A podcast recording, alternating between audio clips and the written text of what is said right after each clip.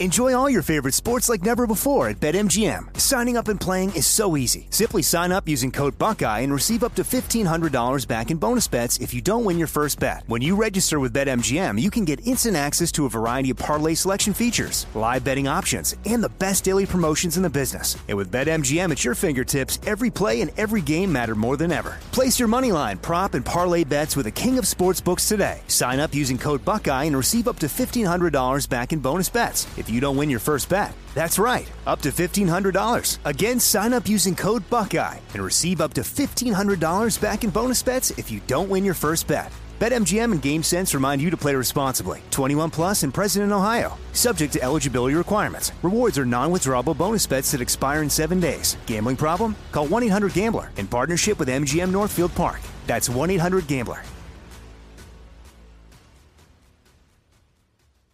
What's up? This your boy Lil Duval, and check out my podcast, Conversations with Unc, on the Black Effect Podcast Network. Each and every Tuesday, Conversations with Unc podcast feature casuals and in-depth talk about ebbs and flows of life and the pursuit of happiness. Unlike my work on stage, I tap into a more serious and sensitive side to give life advice and simply offer words of encouragement, yet remind folks to never forget to laugh. Every Tuesday, listen to Conversations with Unc, hosted by Lil Duval on the Black Effect Podcast Network, iHeartRadio app, or wherever you get your podcasts presented by AT&T. Connecting changes everything. You know you've got a comeback in you. When you take the next step, you're going to make it count for your career, for your family, for your life. You can earn a degree you're proud of with Purdue Global. Purdue Global is backed by Purdue University, one of the nation's most respected and innovative public universities. This is your chance. This is your opportunity this is your comeback. Purdue Global, Purdue's online university for working adults. Start your comeback today at purdueglobal.edu. Murder in Oregon is a production of iHeartRadio. The Franckes laid Mike to rest, but not their questions about his murder. Here's Pat. From here to Santa Fe, the state had him in closed casket, but they had him at the Supreme Court building for a day, and then they had a fabulous service at the cathedral and an interment at the National Cemetery in Santa Fe. But it was quite a ceremony, quite a funeral. They filled up the cathedral, and it was beautifully done. It's in a pretty place. I go down there a couple of times a year, and I put sunflowers on his grave because he's a Kansas boy. And I also have a beer with him. I've got a lot of pictures of me drinking Budweiser's at the Santa Fe uh, National Cemetery and I've had a few over here in front of the Dome building. After the funeral, Kevin returned to Florida, but the official investigation seemed to be going nowhere, and Kevin began to bristle at the lack of progress. It had been so many months Mike was dead. We knew that. But there were so many rumors swirling around. The world is full of kooks and cranks and Pat and I were, were very vocal because of the resistance, because of the kickback and the struggle just to get the autopsy report, but to get any kind of answers to find out what was going on. Anytime I question, who is this person? Who is that? Why do you need to know that? And it was just this constant bullshit. What? Are, who are you? You're just his brother. We'll tell you who killed him uh, uh, soon enough. Don't worry. And that's how and why Phil got hooked up with the Francke brothers. Here's Pat. He was writing all these great columns, and I just wanted to talk to him. There are so many different people involved in this thing, it hurts your brain after a while. But they're all interconnected because this, it's an incestuous bunch of criminals down here. It Turns out there's an incestuous bunch of politicians, and political officials, and such, too. And I think a lot of them had stuff that they needed to get cleaned up and covered up Pat seemed to be the one who was speaking for the family, so I got in touch with him. He started talking about discrepancies of the case, so I said, Pat, come on, uh, tell me more. And he said, the guy you need to talk to about that's my brother Kevin. He's the one who's up on that. So we started talking. The first conversations were, you could see he was very wary. It must have been, oh, three, four months into the investigation after the murder they weren't being straight with him. I think that's the main thing. There were other things involved. They're trying to get the autopsy, but he wasn't getting information from them. They just kept sort of shining him on, saying, trust us, don't interfere with the investigation. And more or less, he just said, screw it, and uh, told me I could go ahead and write about the organized criminal element.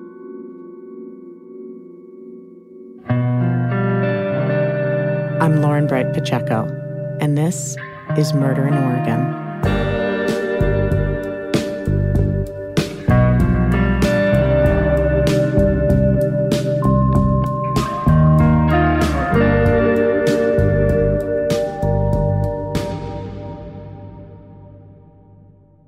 Kevin's back in Florida feeling beyond frustrated when a friend stopped by. He was with the local sheriff's department and brought along a depressing update. A friend of mine in the Charlotte County Sheriff's Department, he said, man, they're going nowhere with the deal. He says, we're not getting it. He said they put a query up there and they said there was nothing to offer other agencies, that it's all being handled in-house.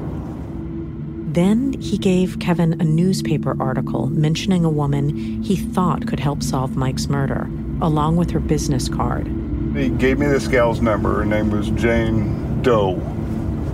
That's what it said on the card. He said, You need to go talk to this gal. She helped us with a uh, missing persons case. And man, she was spot on. Found the guy. And I said, How, how did she find it? He said, She's a psychic. And I said, you know, I don't need this shit. But while he was skeptical, he was also desperate, and Kevin decided he had little to lose. I called her up and I said, Do you do criminal investigations? And she said, What's your name? And I said, It's Kevin. I, she said, Okay, um, what's this about? And I said, It's about a murder.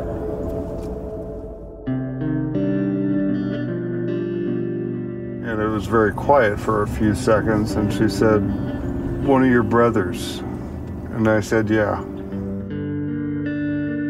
Knock on the door, and she's in a moo moo and uh, very colorful, lively lady.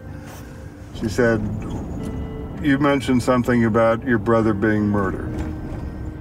Regardless of what you believe or think about psychics, Kevin has kept detailed notes of what you're about to hear, and many parts have proven pertinent over the years. She said, What time was he killed? And she, I said, They're saying somewhere around 7 o'clock.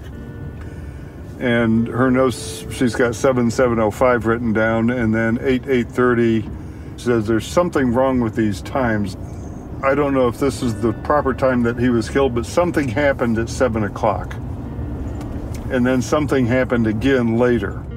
Uh, one person inside, two or three people outside, and it was a planned hit. They knew your brother's schedule, they knew he was going to be at this meeting. There were people that he trusted that he shouldn't have trusted. And those very people are having a meeting, and you wouldn't believe this, but they're meeting right now. She then went into very specific detail about a place Kevin would eventually visit much later. It's a big house overlooking a lake, and it's got gates on the front and some kind of security system looking down on it, like cameras or something. And they're meeting right now talking about this, the, the ones that were responsible for it. And I see a rose, I don't know what it means. And then she said something that caught Kevin absolutely off guard. They've got somebody in custody right now. They think that he might have done it, but he didn't do it, but he knows more than he should know. His name's John K. something. As soon as Kevin left, he called the state police officer investigating the murder, Lauren Glover. I asked him, I said, Do you have somebody in custody right now? He said, Yeah. Who, who snitched yet? We got a leak in there. Who told you about that? And I said, uh, I went to a psychic, and she said that you had somebody in custody right now named John K. He says, It's C. Crouse. And he says, Did she tell you he did it? and I said, No. She said he probably didn't do it, but he had some information about it.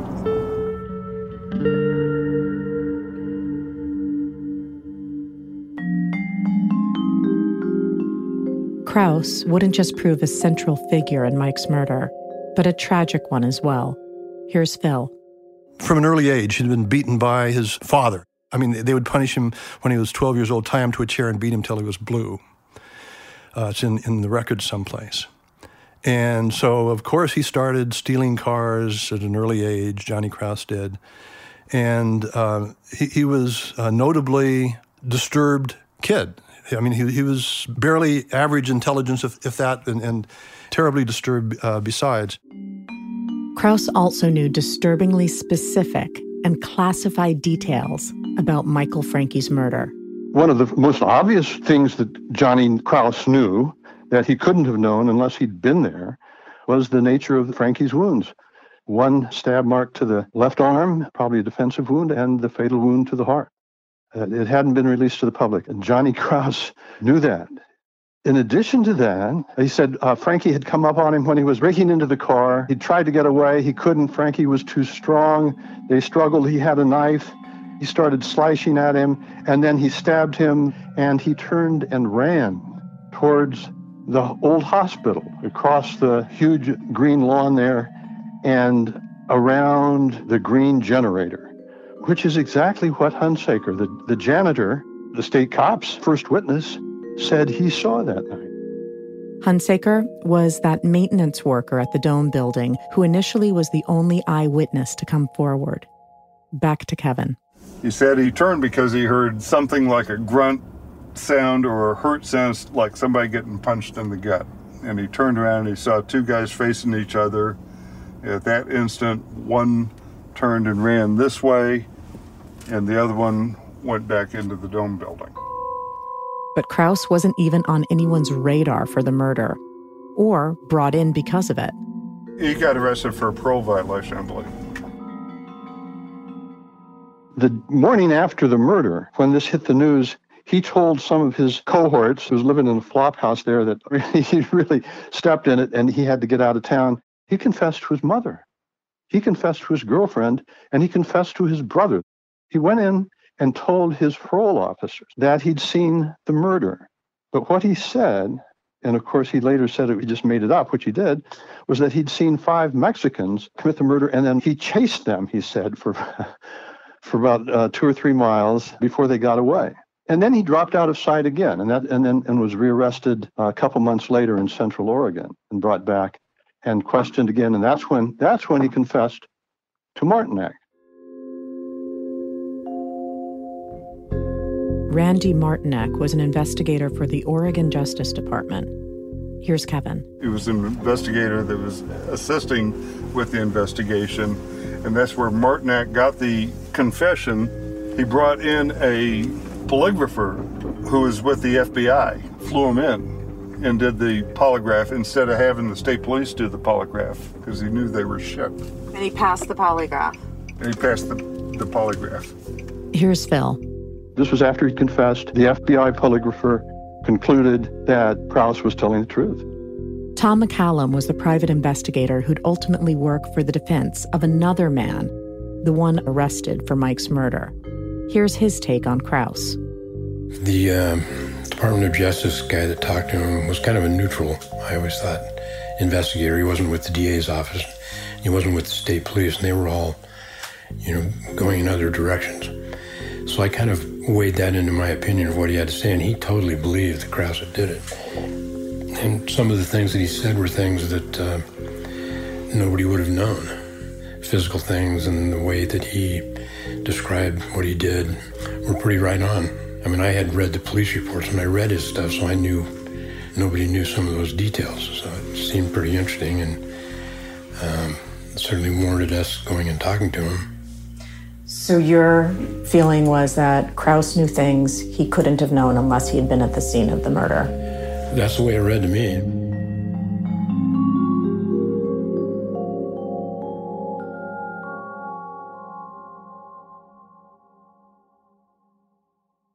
Enjoy all your favorite sports like never before at BetMGM. Signing up and playing is so easy. Simply sign up using code Buckeye and receive up to $1,500 back in bonus bets if you don't win your first bet. When you register with BetMGM, you can get instant access to a variety of parlay selection features, live betting options, and the best daily promotions in the business. And with BetMGM at your fingertips, every play and every game matter more than ever. Place your moneyline, prop, and parlay bets with the king of sportsbooks today. Sign up using code Buckeye and receive up to $1,500 back in bonus bets if you don't win your first bet. That's right, up to $1,500. Again, sign up using code Buckeye and receive up to $1,500 back in bonus bets if you don't win your first bet. BetMGM and GameSense remind you to play responsibly. 21 plus and present in Ohio. Subject to eligibility requirements. Rewards are non-withdrawable bonus bets that expire in seven days. Gambling problem? Call 1-800-GAMBLER in partnership with MGM Northfield Park. That's 1-800-GAMBLER.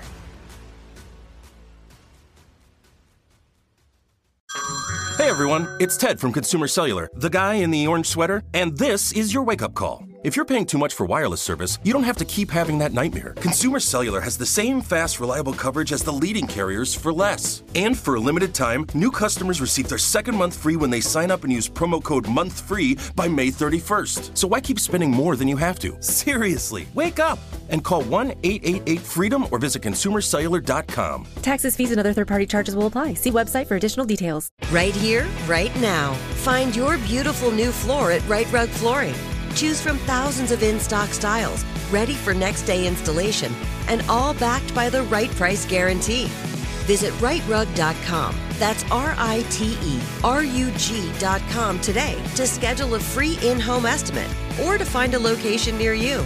24 month financing is available with approved credit. For 90 years, we've been right here, right now. Right Rug Flooring.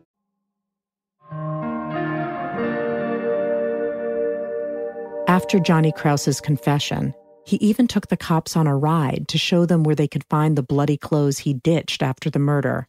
During that ride, he also suggested a bit of a detour. The police took him in a police car to show them where he had buried some clothes that he had worn that night. And as they were driving down a street, Park Avenue, I think it's called, uh, two blocks from the Dome building, which is where Michael Francke worked. Crouse said, if you want to go see where the knife was that killed Mike Francke, go over to 942 Park Avenue. Crouse was headed to Buck Burgess's. Only for some reason, the cops didn't go. And that's what Dale Penn in the car. Dale Penn was the then DA overseeing the investigation. And two state cops and Steve Gorham, Crouse's attorney, and they couldn't take two minutes out of their drive to the penitentiary to stop by 942 Park Avenue just to check him out. I had a luncheon engagement or something. You really want to go over there, Johnny? no, I was kidding. Can't you take a joke? You'll soon understand the indignation behind the Francke brothers' laughter. But first, here's Phil's take on the man who lived at that address, Buck Burgess.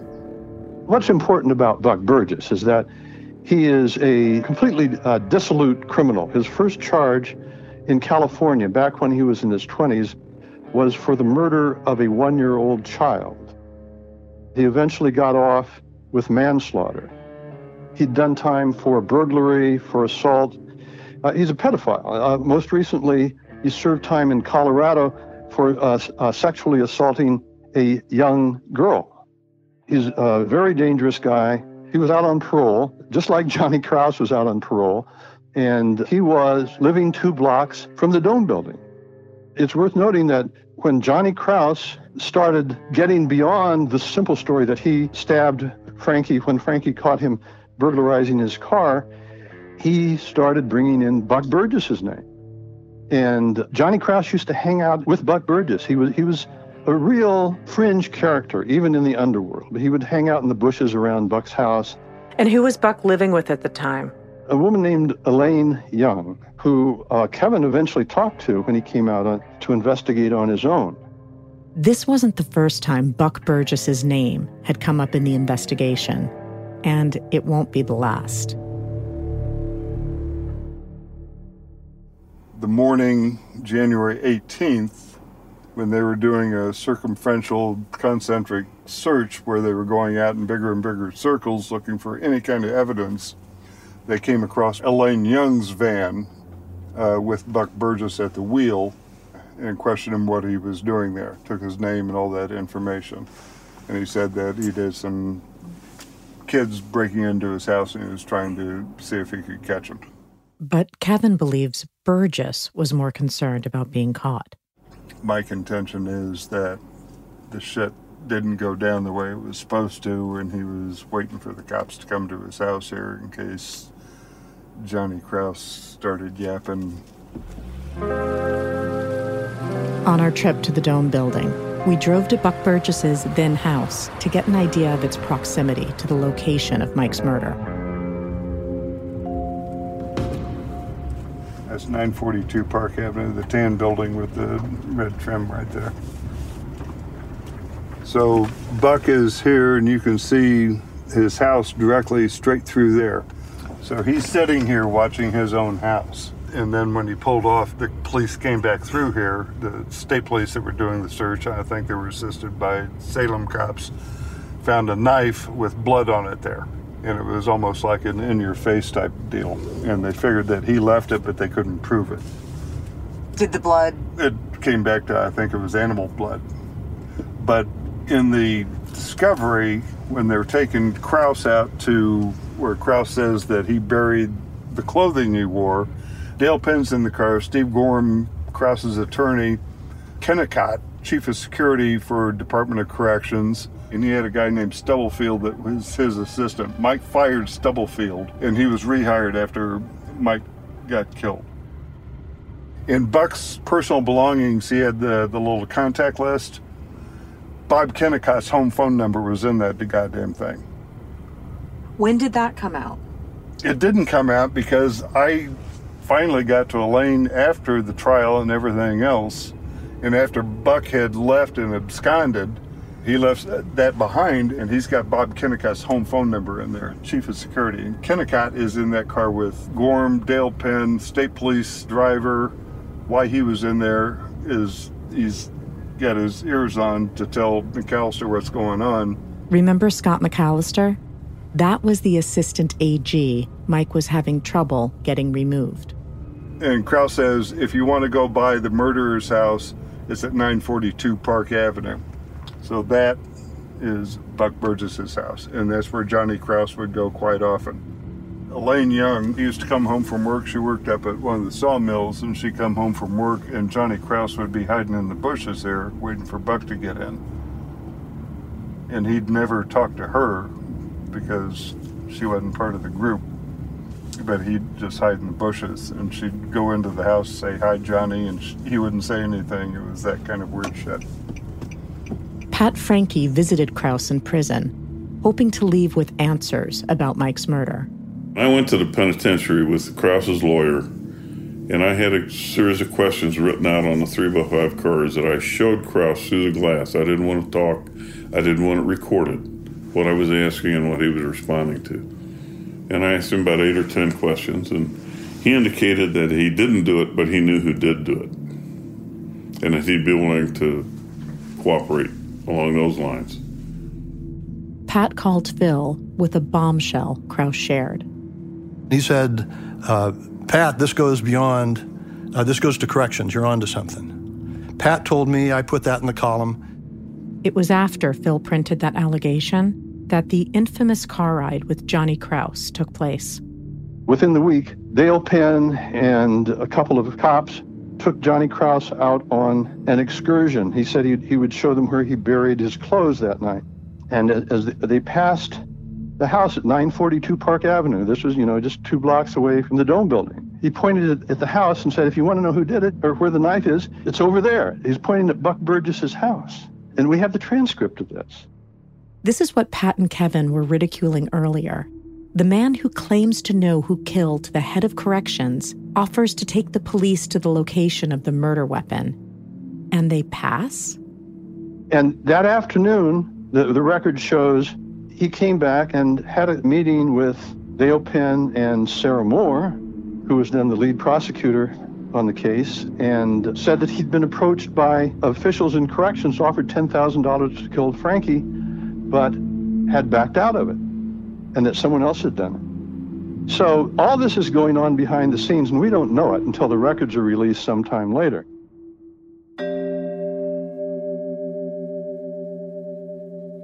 After Phil wrote an article alleging the corruption Crouse had intimated to Pat and confesses as much in greater detail to the investigators, something incredible happens. Crouse recants his confession and is dropped as a suspect out of nowhere. It was on the news, uh, you know, that he had he had recanted and they they had given him another polygraph and he passed, saying he didn't do it. and Crouse seems to have had incentive. Shortly after that, Johnny Crouse was eventually given immunity by the DA's office on the condition that he not recant his recantation. So it's not just that they didn't like his confession, they didn't like the people his confession would ultimately lead to. That's what it looks like, for sure.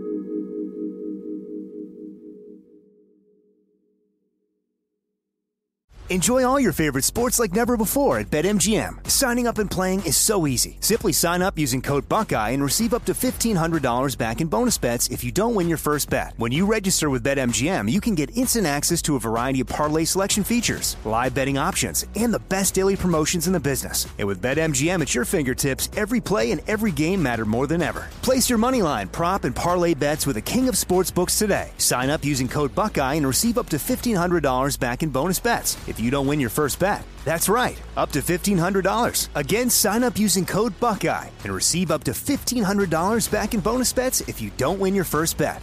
BetMGM and GameSense remind you to play responsibly. 21 plus and present in Ohio. Subject to eligibility requirements. Rewards are non-withdrawable bonus bets that expire in seven days. Gambling problem? Call 1-800-GAMBLER in partnership with MGM Northfield Park. That's 1-800-GAMBLER.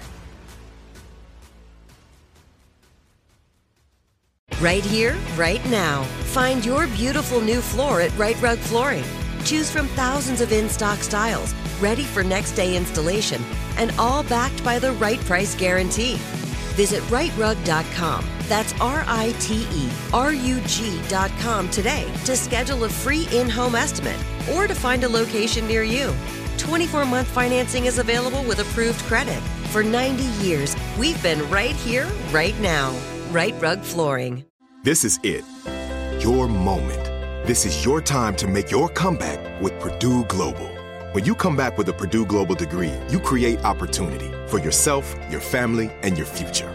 It's a degree you can be proud of, a degree that employers will trust and respect. Purdue Global offers working adults like you over 175 flexible degree programs to meet your specific career goals. These include associate, bachelor's, master's, and doctoral degrees and certificates. Purdue Global degree programs range from nursing to business to communication and more.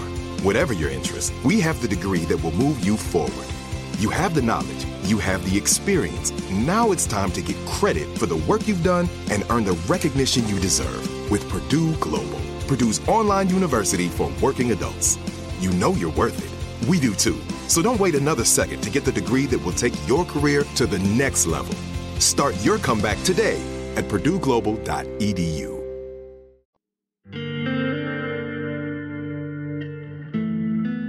It was around this time Kevin and Phil finally met in person. What were your first impressions of one another? As my dad would say, we were kind of sniffing each other's ass. They quickly bonded over the issue that interest in solving Mike's murder seemed to be waning. I expected this uproar and anger, you know, over my brother's murder. Instead of this, just shut the hell up, we'll take care of it, don't worry. Where was the outrage? And that's, I wrote Goldschmidt about that. You know, where is your fucking outrage? Why aren't you backing a, a reward fund? You're saying don't put a reward fund on the table. Why? With no response. And you asked him that too Yeah. in the paper. So why don't you do the reward fund? And they never did it.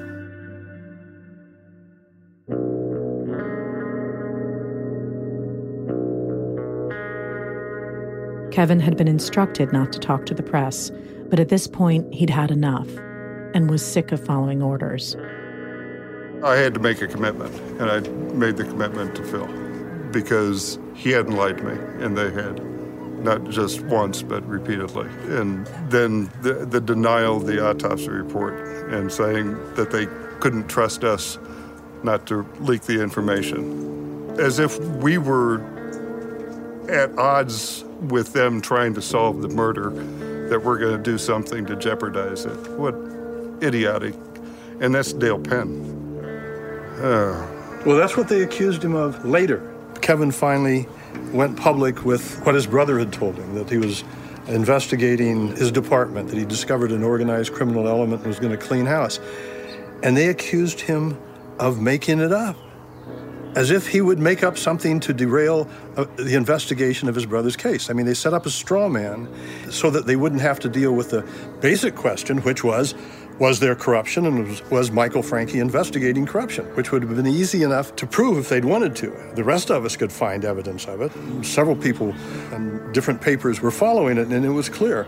But they set up a straw man and they attacked Kevin for saying it, and they tried to ruin him. And they did.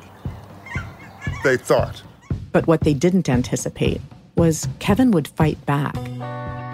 Through the relentlessness of Phil Stanford, who was continuing to write about the case for the Oregonian, and newspaper reporter Steve Jackson, who was doing the same thing at the Statesman Journal, creating a productive, if somewhat competitive triangle to solve the case. I was constantly on the phone with either one of them all day. And it was Jackson. I can tell you exactly what's going to come out of his mouth as soon as I get him on the line. Okay, don't tell Stanford, but. And then he tells me something, and I call Phil. And he says, "Okay, did you talk to Jackson?" He says, "Okay, but don't tell him I talked to you. But what did he say?" And I just, "Okay, well, don't tell him I t- told you this." But I thought, "Okay, okay, don't worry about that." But they kept lighting each other's fire. Here's Steve Jackson's take. Phil was a columnist, um, and he did not buy the the official explanation. At least, you know, he he was questioning some things, and you know, so I had some respect for Phil early on as somebody who, you know, at least he's not buying the, the party line here, and is asking some different questions. I recognized fairly early on that um, Kevin, in particular, was uh, passing information from me, talking to me, and then talking to Phil um, because I would see this sort of pop up in Phil's columns a little bit later, and I knew he wasn't down in Salem and looking at some of this stuff. But it evolved to a point of, you know, Phil would call me and ask what was going on in my investigation, and we would talk, and he would ask permission, but he would run some of what I was doing almost as a sort of a preview of what was going to come out in the Statesman Journal the next day. He would have it in his column up in the Oregonian. Back to Kevin. So it was people that didn't take the Oregonian that were in, in the Salem area that would see Jackson referring to a recent column by Phil uh. Stanford mentions that there was a drawing of the man in the pinstripe suit that they sat on for six months. Yeah.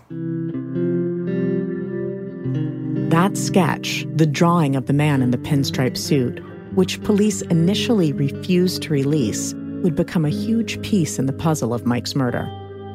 It released a couple others that were badly done, and, and it could have been anyone. But there was this other drawing that was circulating, and I called down to Dale Penn, the, the district attorney, and I said, "Why haven't you released it?" He said, "Well, uh, because it's just not very good."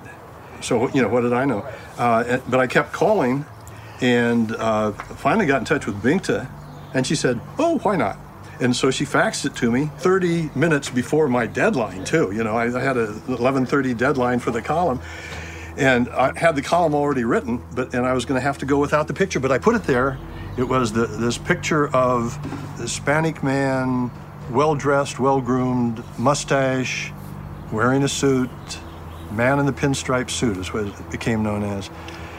And I finished with the picture at the bottom, and I said, "Who is this man?" And Phil would soon find himself a target too, on a very public stage. That's what set off Goldschmidt. And next thing I knew, he was holding a press conference. And uh, a radio reporter called me. I was, I was at my desk and, and played me the tape. I, I didn't know it was going to happen.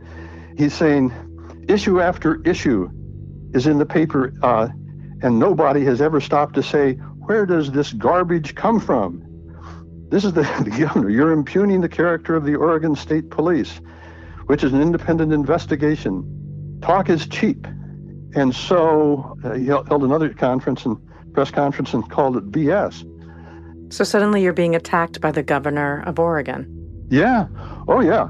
In a way, it was sort of a heady experience. You know, I was writing a column going toe to toe with the governor. They, you know, the, reporter asked me for a comment, and I said, I think the governor's getting bad advice. Well, uh, as it turns out, it was at least that. I'm not sure that that's all it was.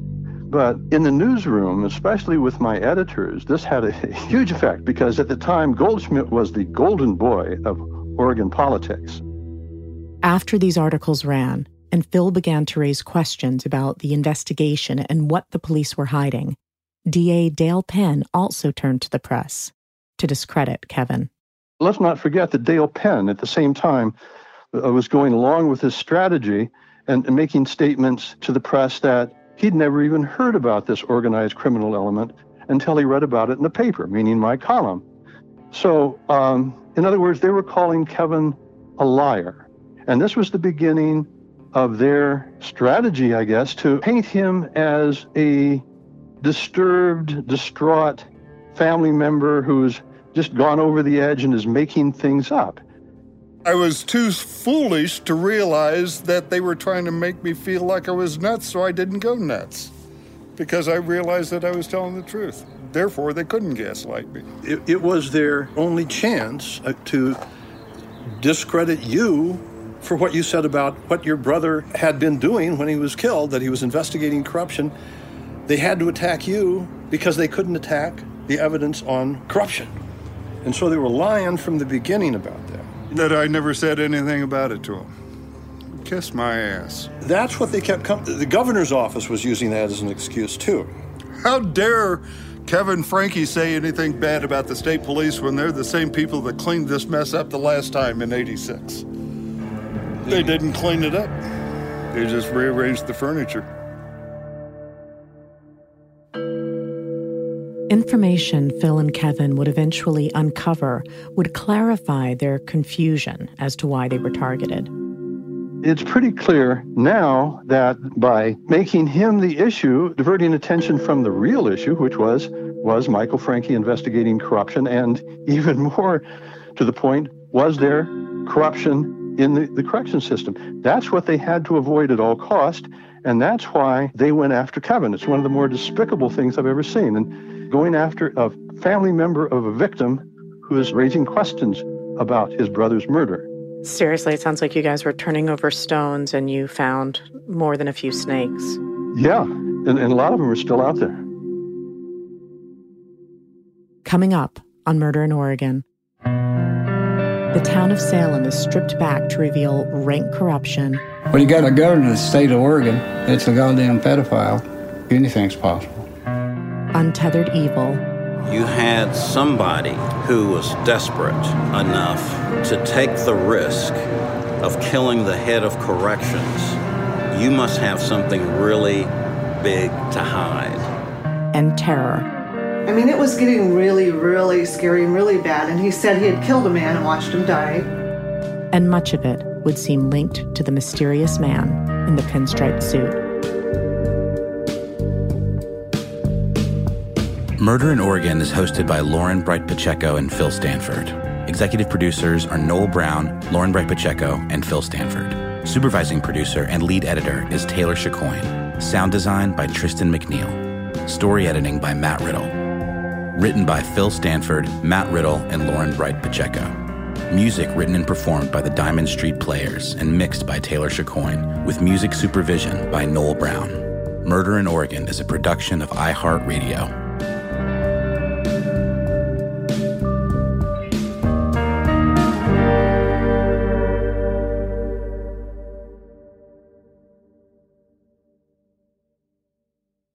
Right here, right now. Find your beautiful new floor at Rite Rug Flooring. Choose from thousands of in stock styles, ready for next day installation, and all backed by the right price guarantee Visit riterug.com. That's R I T E R U G.com today to schedule a free in home estimate or to find a location near you. 24 month financing is available with approved credit. For 90 years, we've been right here, right now. Rite Rug Flooring. Lucky Land Casino asking people what's the weirdest place you've gotten lucky? Lucky? In line at the deli, I guess? Aha, in my dentist's office. More than once, actually. Do I have to say? Yes, you do. In the car before my kids' PTA meeting. Really? Yes. Excuse me, what's the weirdest place you've gotten lucky? I never win and tell. Well, there you have it. You can get lucky anywhere playing at LuckyLandSlots.com. Play for free right now. Are you feeling lucky? No purchase necessary. Void where prohibited by law. 18 plus. Terms and conditions apply. See website for details. With every CBD product claiming to do something different, it's nearly impossible to decide what's best for you. Lazarus Naturals pioneered the farm to front door model of transparency where they handle each step of the production process to ensure quality, potency, and consistency. Scannable labels allow you to see the test results of your hemp batch so you can be confident in the safety and quality. Visit LazarusNaturals.com today. Lazarus Naturals, committed to improving your life as well as the world around you. Not available in Idaho, Iowa, or South Dakota.